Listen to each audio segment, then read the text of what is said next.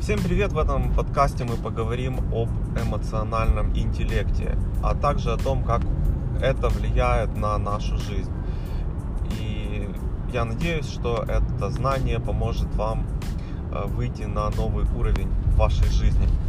Э, мы все знаем про интеллект э, как таковой, когнитивный интеллект. Есть такой тест IQ, а, который определяет, насколько у вас развит э, вот этот вот когнитивный интеллект, а, способность обрабатывать информацию. И обычно у ученых э, этот IQ достаточно высокий. Я не помню точно, у, них, у Эйнштейна, кажется, 160 был. Вот. Э, но дело в том, что когда начали изучать жизни разных людей, и пытались э, сопоставить, э, есть ли влияние этого интеллекта на человека, на то, насколько он будет успешен. И оказалось, что это не так, нет корреляции прямой. Э, конечно, люди, у которых выше интеллект, чаще они занимают в жизни там, более высокие позиции но в то же время, если человек обладает высоким интеллектом, это не значит, что он будет э, владельцем бизнеса или директором большой компании. Он может работать, э, как, если я не ошибаюсь, человек, у которого был самый высокий интеллект э, по тесту IQ, он работал токарем на каком-то предприятии. Хотя он э, знал очень много всего, помнил много всего, мог э, работать там, с цифрами многозначными в уме, а, умножать, делить. И оказалось, что когнитивный интеллект, он э, имеет значение, но не на 100%. Не зависит от него на 100%, будет человек успешен в жизни или нет. А от чего же это зависит? А, давайте рассмотрим наш мозг, а, как он развивался, из чего он состоит. За миллионы лет эволюции наш мозг э, прошел вот этот процесс эволюции и видоизменился. И э, самая первая часть нашего мозга это э, ствол головного мозга. Э, он отвечает за дыхание, за контроль работы наших органов. То есть мы об этом не думаем, как мы дышим. Э, мы можем, конечно, брать на себя, э, если мы хотим как-то повлиять на наше дыхание, мы можем подумать, правильно ли мы дышим и дышать так, как хотим. Но большую часть нашей жизни мы не думаем, что мы дышим, мы просто дышим. И как раз вот эта часть мозга, она отвечает за это. Дальше в процессе развития появилась э, лимбическая система. Она называется лимбическая, потому что она э, представляет собой кольцо э, вокруг вот этого вот ствола головного мозга. И лимбическая система состоит из некоторых, нескольких э, элементов. Первое это миндалевидное тело, э, и также есть гиппокамп, и, если не ошибаюсь, есть еще какие-то э, участки головного мозга. А, вот, и что интересно, это то, что вот э, эта лимбическая система, она достаточно древняя, она отвечает как раз за наши эмоции. И э, как это работает? Ну, вообще, что такое эмоции?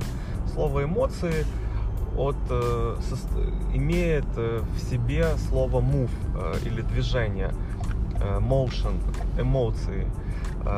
И эмоции, они непосредственно связаны с нашим движением, с нашими действиями.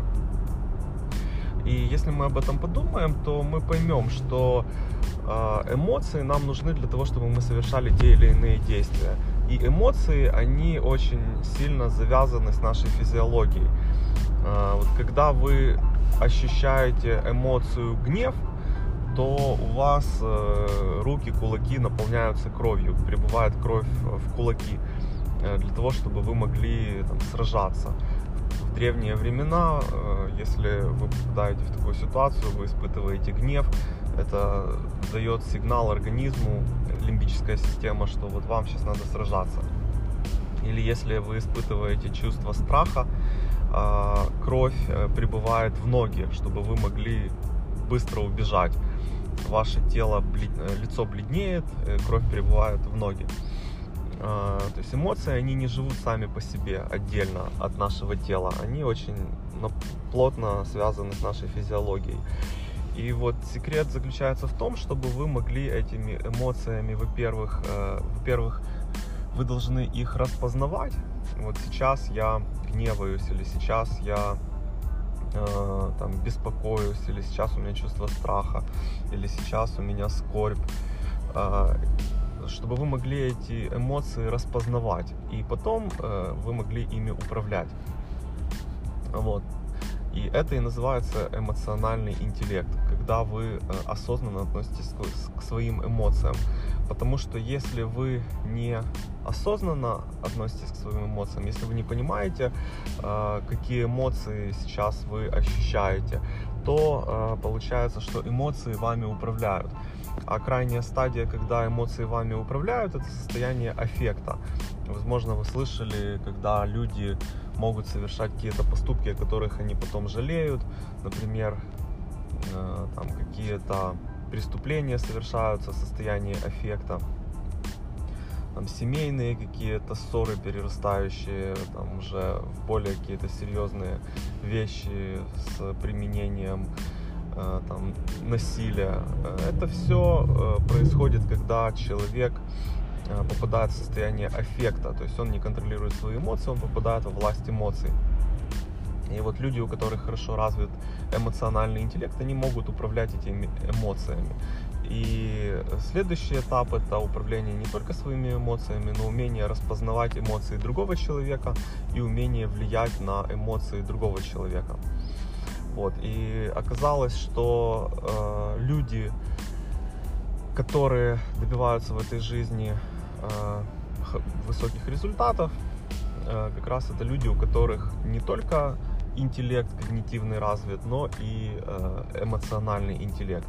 И часто бывают такие ситуации, когда человек с IQ 100 может управлять людьми, у которых IQ выше, чем у него.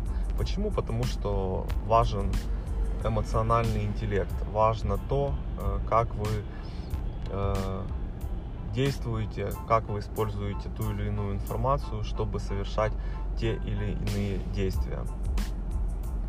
Вот такой вот был выпуск сегодня про эмоциональный интеллект. Мы поговорили о том, что эмоциональный интеллект важен, э, также важен, может даже больше, больше чем э, когнитивный интеллект. Э, есть много литературы на эту тему, просто можете загуглить и вы найдете книги, которые освещают эту тему в деталях. А, спасибо вам большое за внимание. Надеюсь, этот выпуск подкаста был полезен. Желаю вам отличного дня и до встречи в новых выпусках.